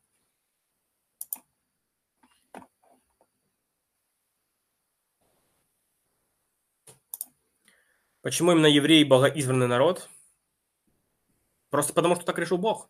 То есть Бог мог, мог просто избрать кого-то для, для своей миссии. Но Писание также говорит, например, что Бог выбрал малочисленный народ, народ, который был слаб, для того, чтобы показать свое могущество. То есть Бог обычно выбирает незначительные какие-то аспекты личностей и показывать через них свое могущество. Но в целом это просто Божий выбор. Он мог выбрать любой народ. И это он, Бог это сделал просто потому, что нужно было выбрать кого-то. Он решил воплотить свой план через евреев. Возможно, были еще какие-то критерии, о которых мы не знаем. Но Божье знание, оно является, как мы знаем, бесконечным. Поэтому Бог мог видеть какие-то аспекты, что именно евреи будут наиболее лучшим вариантом для этого.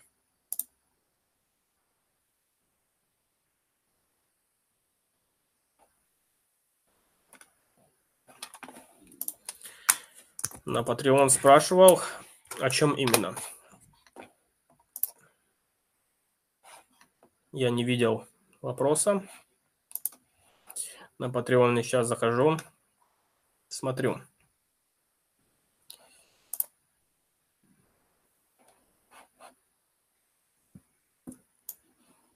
Ага, вот вопрос, да? Вот вопрос.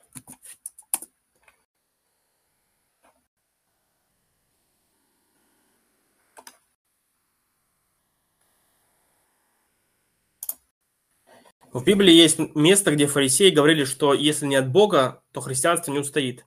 Мы верим, что ислам не от Бога, но как ислам устоял? Это говорили фарисеи, но не Бог. То есть здесь важно понимать, что не все, что говорят люди, это правда. Но когда говорится о том, что не устоит, в каком смысле? Это можно понимать в разных значениях.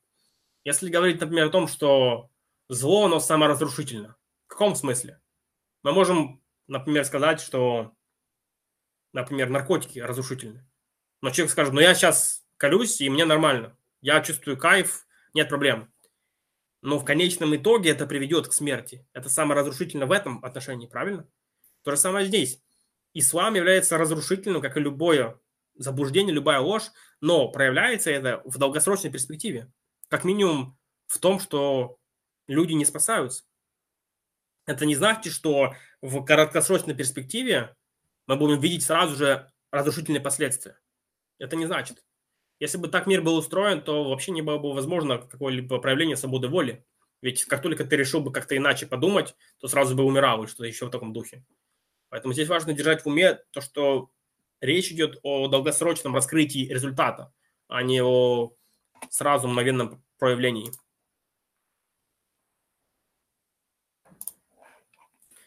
На ваш взгляд, нужно ли искать точки соприкосновения или использовать радикальную конфронтацию в проповеди мусульманам? Я бы сказал, что это зависит от контекста, смотря с кем. Потому что есть мусульмане, которые являются довольно открытыми людьми, приятными людьми, относительно добрыми людьми, которые готовы взаимодействовать определенным образом. И с ними можно говорить, дружить. Есть люди, которые являются, например, радикалами, которые готовы даже идти на убийство ради своей веры, готовы совершать зло. С такими людьми нужно говорить жестко, разумеется. С такими так, иногда их нужно останавливать, да, как это сейчас делают, например, в Израиле. То есть есть методы определенные, и к разным людям это относится по-разному. Но я считаю, что, разумеется, нужно задавать честные вопросы. Если действительно Мухаммед был пророк, то почему он совершал такие-то вещи? Как насчет брака с девятилетней девочкой? Действительно ли это благочестивый поступок? Просто в этом задуматься. То есть это вопросы, на которые должен задуматься человек, который считает, что Мухаммед является пророком от Бога. Это вопрос, на котором нужно задуматься. Когда Джозеф Смит, основатель мормонизма, начал говорить о многоженстве, что это Бог ему открыл, действительно ли это Бог открыл? Когда мы видим замысел Бога, состоящий в браке, в книге «Бытие», когда мы видим вообще природный закон, как работает брак, действительно ли более Бог мог такое открыть? Это честные вопросы, на которыми нужно задуматься.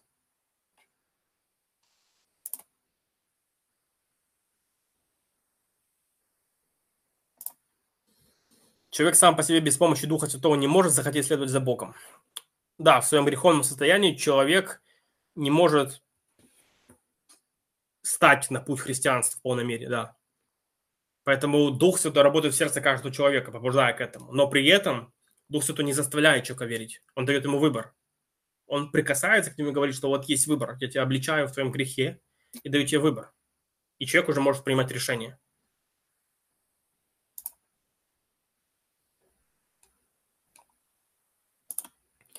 Если кто не слышал об Иисусе, то он будет в аду или будет судим на то, что знал о Боге? Я считаю, что он будет судим на основании того, что он знал о Боге, конкретно в откровении, в природе и совести, в общем откровении. И если он отвлекается на это откровение положительным образом и пытается ему соответствовать, например, жить добропорядочной жизнью, то Бог может ему вменить жертву Христа. С другой стороны, если он отвергает это общее откровение и живет беспорядочной, аморальной жизнью, это значит, что он не, не хочет быть с Богом. И даже если бы он услышал Евангелие, он бы все равно его не принял.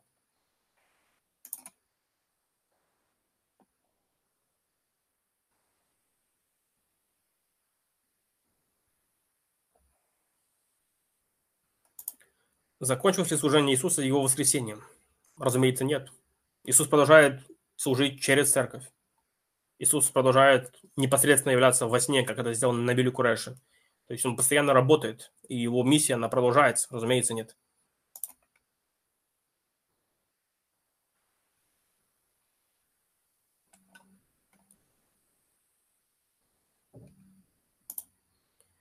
Может ли верующий человек потерять Духа Святого? Ведь в Ветхом Завете Дух Святой пребывал в, на человеке, а в Новом Завете в человеке.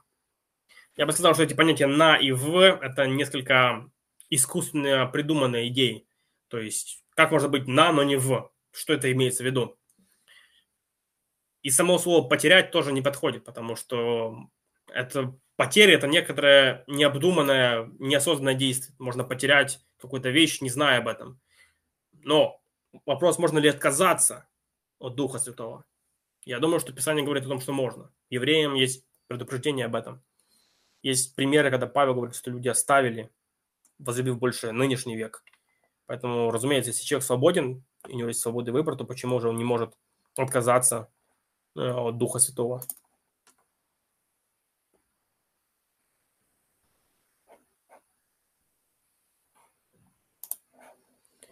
Курбан сказал, что если в Коране было бы написано, что Иисус Бог, то он отверг бы Коран. Что скажете? Проблема в том, что Курбан считает, что идея божественности Иисуса подразумевает прямое противоречие. И как я показал, что здесь нет прямого противоречия. Опять же, я напомню вам, что закон исключенного третьего говорит о том, что не может быть одна и та же вещь или событие или что-то еще, быть в одном и том же отношении и тем, и тем. Но Иисус был не в одном и том же отношении Богом и человеком. Поэтому здесь нет прямого противоречия. Это не квадратный круг. И таким образом, если бы в Коране было сказано то же самое о воплощении, как в христианстве, то здесь не было бы противоречия, и поэтому не было бы основания просто на этом факте отвергать Коран. Но есть другие основания, почему стоит отвергнуть Коран. И как минимум те четыре факта, которые я привел, они противоречат Корану.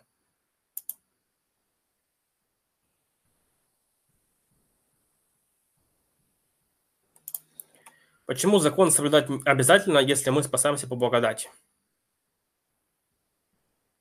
Дело в том, что спасение по благодати подразумевает, что человек понимает некоторые истины, моральные истины, о том, что Бог является свят, совершенен, любящ, справедлив. И человек соглашается с этим, принимая спасение по благодати. Поэтому соблюдение закона, оно следует из того факта, что человек понимает, кто такой Бог, и взаимодействует с Богом. Он хочет быть в отношениях с Богом. Он хочет, чтобы была эта любовь между ним и Богом. Именно поэтому он соблюдает закон. Это не просто некоторые условия того, что Бог тебя будет любить. Нет, это просто выражение того, что ты понял, кто такой Бог. Если же ты его не соблюдаешь закон, значит, ты не понял на самом деле спасение, и что сделал Христос, и кто такой Христос. Мне кажется, что пример с аватаром не совсем удачен. В описании христологии Христос – совершенный Бог, полнота божества и совершенный человек, телесность. Еще раз подчеркиваю мысль. Я отвечаю конкретно на вопрос, возможно ли существование одной личности с двумя природами. Я не привожу пример конкретно, как воплотился Христос. Понимаете разницу? Я отвечаю, что возможно существование одной личности с двумя природами. Это не значит, что в моем примере все является идентичным, что Иисус является синим, как аватар. Вообще не о том речь. Я отвечаю на конкретный вопрос.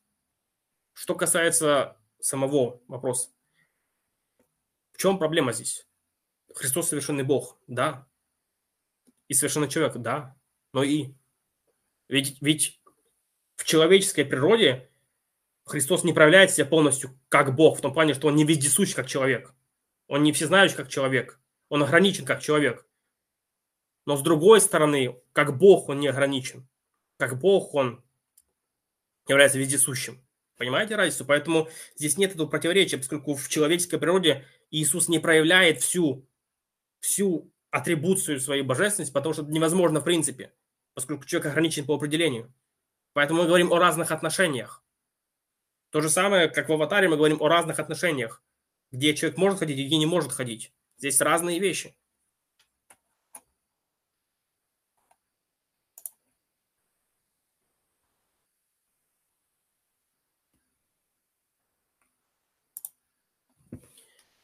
В «Аватаре» личность в оболочке, то есть второе не есть природа в полном смысле. Я не понимаю этой идеи. Когда человек перемещает свою личность, принимая тело аватара, он становится этим аватаром. И здесь есть душа, есть тело, вот оно соединение.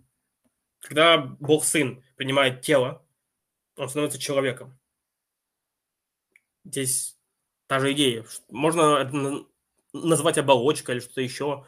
Но по факту, когда аватар проявляется как аватар, он действует как аватар. Он себя самосознает как аватар, он в этом теле находится. Он имеет те функции, которые имеет аватар. В чем здесь проблема?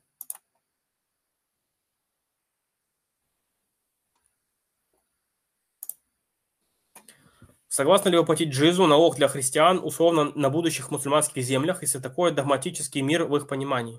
Догмы «один общий мир» не утопия? Дело в том, что для того, чтобы вообще был везде мир, мусульм... был вообще везде мусульманское правление, это предполагает уже войну. То есть они должны захватить другие земли. Поэтому, разумеется, такой вариант невозможен, потому что он уже предполагает войну. Я же говорю о том, что вот в теперешнем состоянии, как там сохранить мир.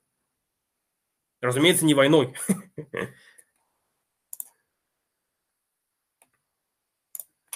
Как понять, какие, за... какие заповеди Ветхого Завета соблюдать, а какие в Новом Завете не имеют силы? А просто почитайте, какие заповеди в Новом Завете есть. Какие заповеди упоминаются в Новом Завете, какие не упоминаются, и все. Это будет понятно. Те заповеди, которые не упоминаются в Новом Завете, их не нужно соблюдать.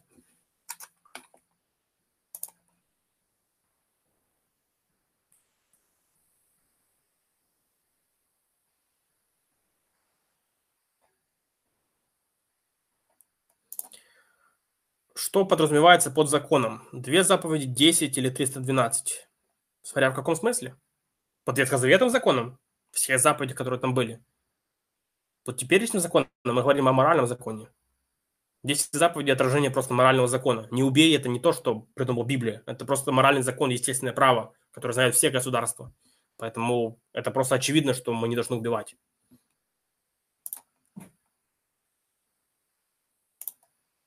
Для мира на планете для вас будет лучше, если мой сын будет мусульманином или атеистом? Это зависит от того, каким. Мусульманин или каким атеистом. Мы видим, что атеисты в двадцатом веке принесли огромный ущерб. Мао Цзэдун, Иосиф Сталин, Пол Пот. Все эти люди были атеистами. Я не скажу, что они принесли больше мира, чем мусульмане. Но зависит от контекста. Поэтому смотря какой атеизм и какая форма ислама.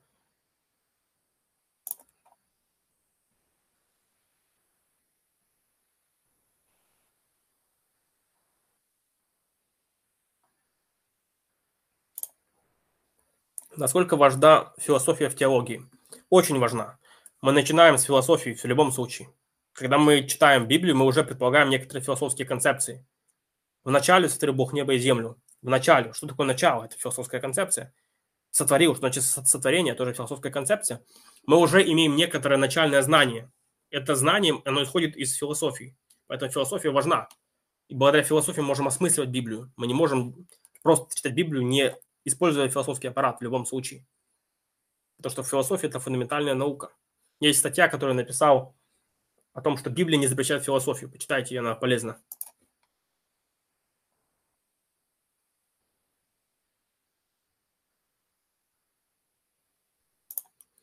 На ваш взгляд, какие тексты наиболее очевидны для мусульман и иудеев говорят о божественности Христа? Я бы сказал, что вся сумма текстов, она об этом говорит. Но те тексты, которые я процитировал на дебатах, они являются довольно очевидными. Поэтому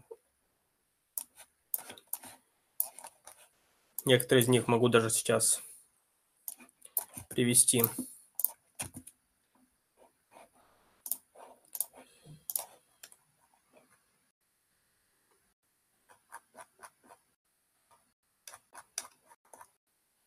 Угу, не здесь. И не здесь. Секунду.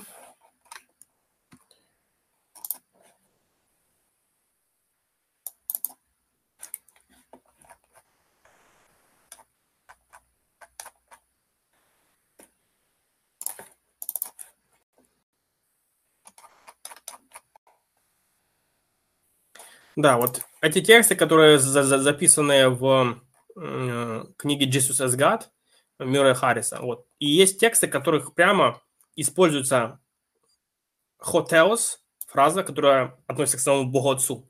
Ученики в Новом Завете не часто используют хотеос по отношению к Иисусу. Почему? Потому что хотеос всегда относилось к Отцу. И чтобы не, не перепутать личности, они говорили по отношению к Иисусу Господь, по отношению к Отцу хотеос. Но в некоторых случаях они использовали хотеос даже по отношению к Иисусу, чтобы подчеркнуть то, что он равен Отцу.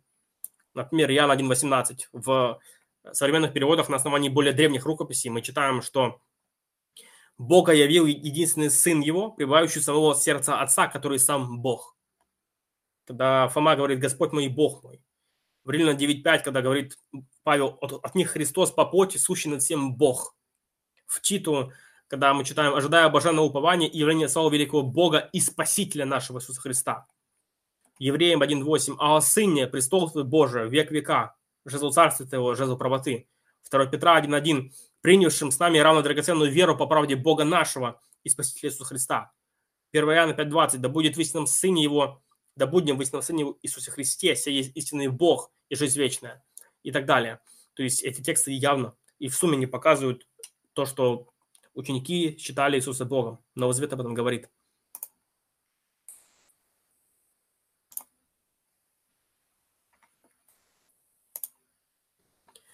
Как объяснить мусульманину, как во Христе сочетаются все знания и незнания? Как я сказал, то, что знание, оно содержится в подсознании Иисуса. Иисус не проявлял себя полностью, полностью свои божественные атрибуты в человеке, потому что это было невозможно. Невозможно... человеческому мозгу вместить бесконечное количество неограниченных знаний. Невозможно человеческому телу быть вездесущим. Поэтому, когда Бог проявляет себя через человека, когда он становится человеком, то он действует ограниченным образом. Но на уровне подсознания он обладает этим всем знанием. Возможно, полезно представить себе, например, э, ну, скажем так, есть вот человек, который видел, да, и потом ослеп. Теперь он не может видеть. Но когда он выйдет из тела, из своей души, он снова станет видеть. Он снова сможет видеть. Но когда он в теле, он не может видеть, потому что этот орган, он не, не способен сейчас видеть. Таким же образом, когда Иисус проявляет себя в теле, когда он находится в теле, в этот момент по отношению к человеку он не может знать все, потому что человеческое тело не способно это сделать, да? Но когда он как Бог проявляет себя, он вне тела, то, разумеется, он может проявить, проявить все эти качества.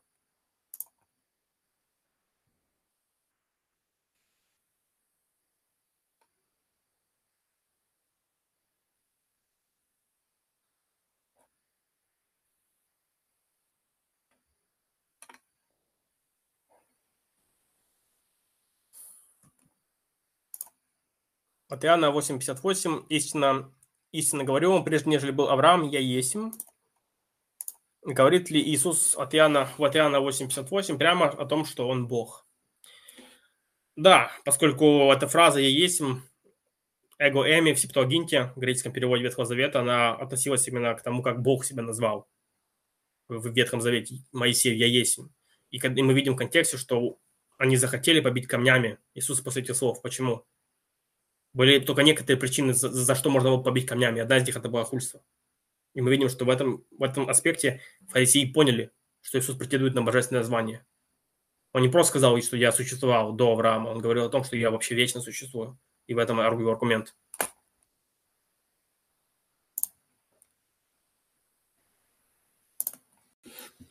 То, что ты сейчас говоришь, я пытался объяснить мусульманину, но он ничего не понимал.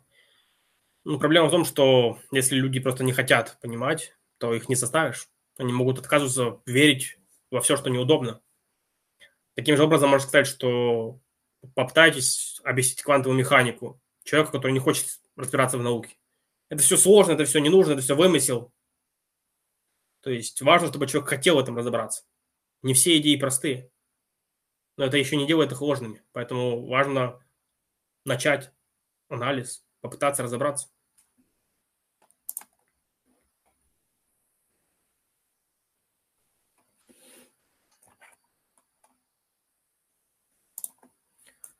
Использую ли я книгу Апокалипсиса в аргументации?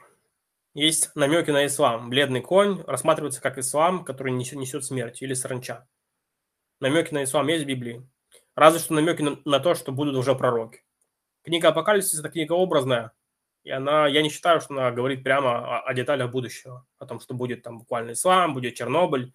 Я считаю, что она говорит не о другом. Она говорит о том же, о чем учил Иисус. Что будут бедствия, страдания, будут зло. Я не считаю, что она учит каким-то другим новым деталям, сокровенным, сокрытым, которых мы не могли бы знать первые ученики, которые читали Откровение. У нас есть подкаст с Павлом Горбуновым на эту тему. Вы можете посмотреть, что же будет в конце. И там он дает подробный анализ жанра книги Откровения и что на самом деле эта книга говорит.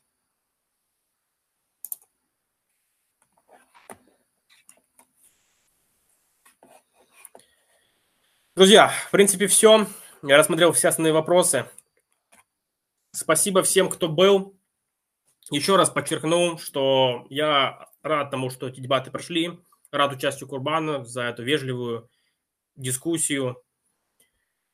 Поэтому я, я рад, что действительно есть такая возможность свидетельствовать о Христе мусульманам. И я, опять же, уважаю каждого человека, потому что все мы созданы по образу и подобию Божьему. Но при этом я готов критиковать идеи, которые не ведут к спасению. Поэтому еще раз я подчеркиваю, что я уважаю мусульман, как и всех людей, потому что это образ Божий. Все мы являемся образом Божьим. Но при этом я считаю, что ислам – это ложное учение. Я считаю, что факты указывают на то, что христианство является истинным, что Иисус считал себя Богом, что ученики считали Иисуса Богом, что Он был распят и что Он воскрес из мертвых.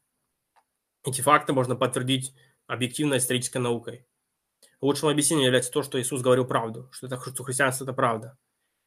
Возражения, которые предлагаются против христианства, они не являются состоятельными, на мой взгляд. Можно рационально понять и Троицу, и воплощение, и можно ответить на эти возражения. И я попытался это сделать. Я считаю, что не было показано, что здесь есть некое прямое противоречие, поскольку мы говорим об разных отношениях. И именно так и формулируется закон логики. Подробнее можете почитать в других учебниках. «Введение в философию религии» на русском есть прекрасный учебник. На английском есть «Philosophical Foundation for Christian Worldview» Крейг Морланд. Прекрасный учебник. Подробно изложены разные модели воплощения. Буквально вот недавно, неделю назад, была панельная дискуссия на ежегодной конференции Евангельского философского общества, где участвовали Эндрю Лок и три других богослова-философа, которые обсуждали разные модели воплощения. То есть этот вопрос продолжает обсуждаться и предлагаются разные варианты. Это не то, что вопрос, на который нет ответа. Есть разные ответы. Ответы есть. Просто нужно захотеть их почитать, посмотреть, проанализировать. Поэтому я призываю к тому, чтобы задуматься. Если факты говорят в сторону христианства, стоит задуматься. Даже если я что-то не могу понять сейчас, Троицу или воплощение, но факты говорят в эту сторону. Возможно, я что-то не понимаю. Возможно, мой ограниченный ум не способен воспринять Бога полностью, поэтому я не могу понять его. Но это ожидаемо, ведь это Бог, правильно? Ведь это Бог. Мы не можем ограничить Бога нашими рамками.